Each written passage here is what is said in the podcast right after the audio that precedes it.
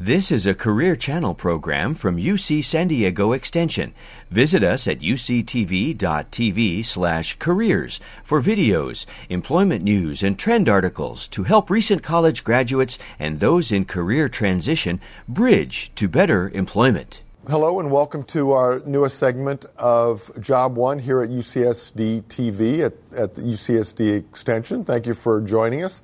And we've got a very interesting um, guest and topic today, and it's really around technology and engineering. And half the people run away screaming from that field as a career choice, and the other half love it and are passionate about it and can't get enough of it.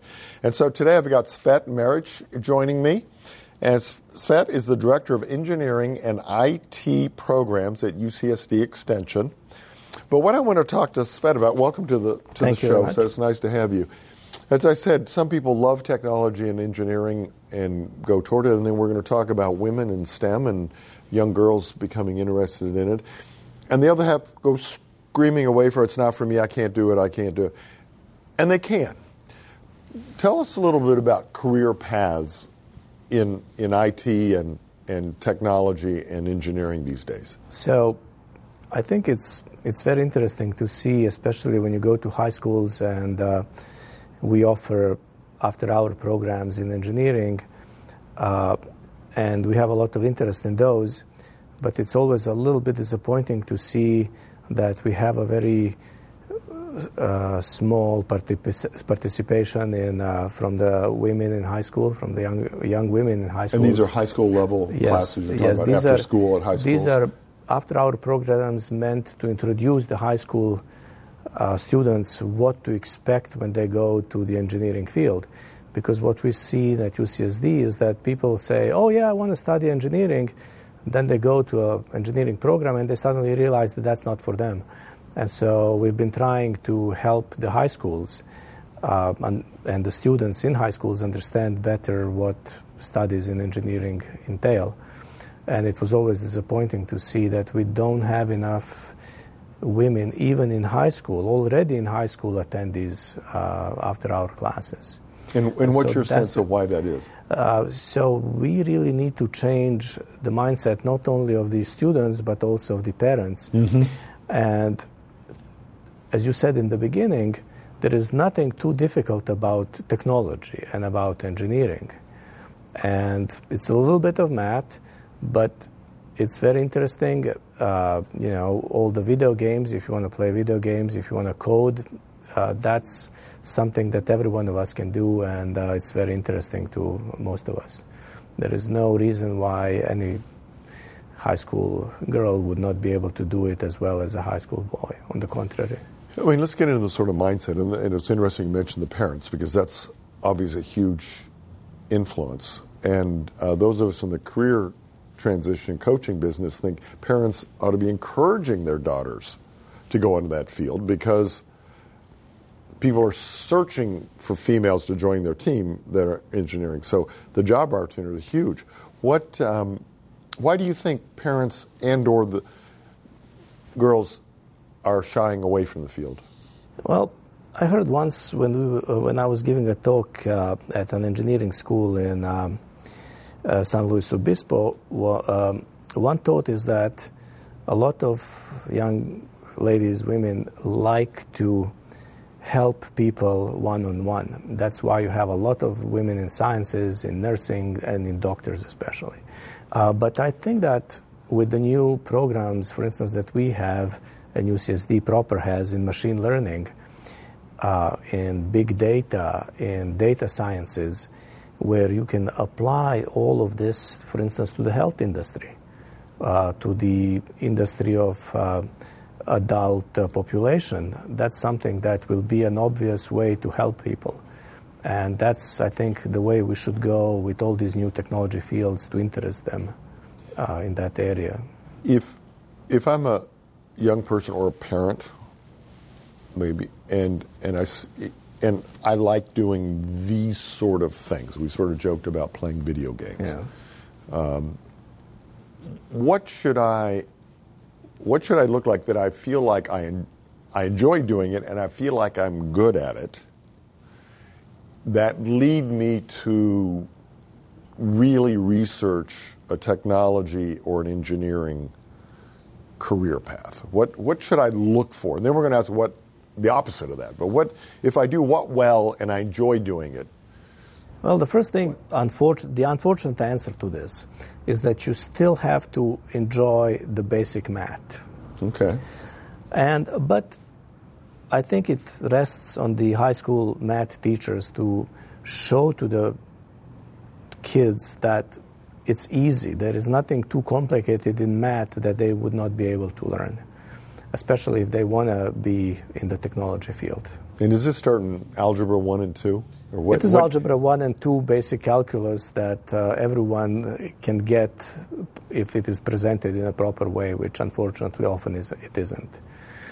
And uh, you know, once you have a little bit of knowledge of math, then you can study things that are of interest to you. You know, maybe just programming will do for your machine learning basics, or maybe if you're interested in some mechanical engineering, we have some very nice courses, hands-on courses in mechanical engineering that teaches you how to design a NFL football helmet.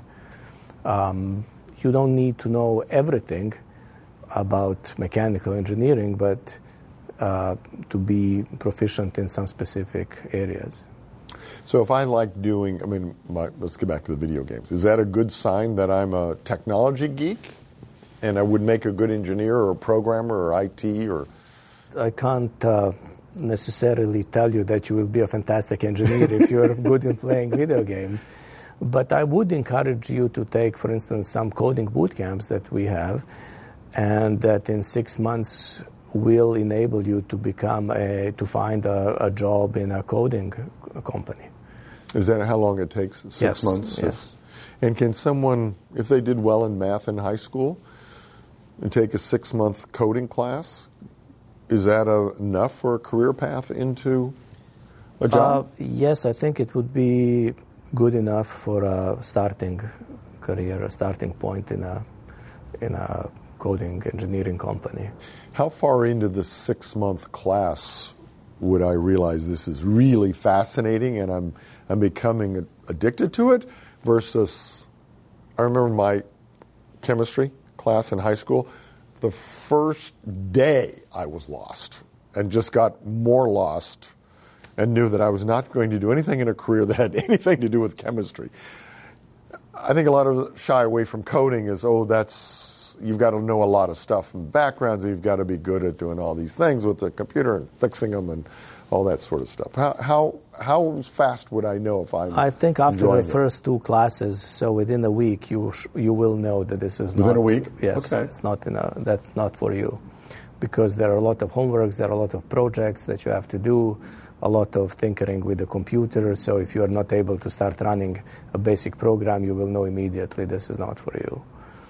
Um, but this is a great opportunity for people that want to change their careers into technology, maybe if they left the military, right, uh, or they want to change their careers. Mm-hmm. A six month coding program would give them a good opportunity to do so. And is that six, eight hours a day for six months? Or um, what, it is twice a week. Uh, twice a week for three hours each uh, session.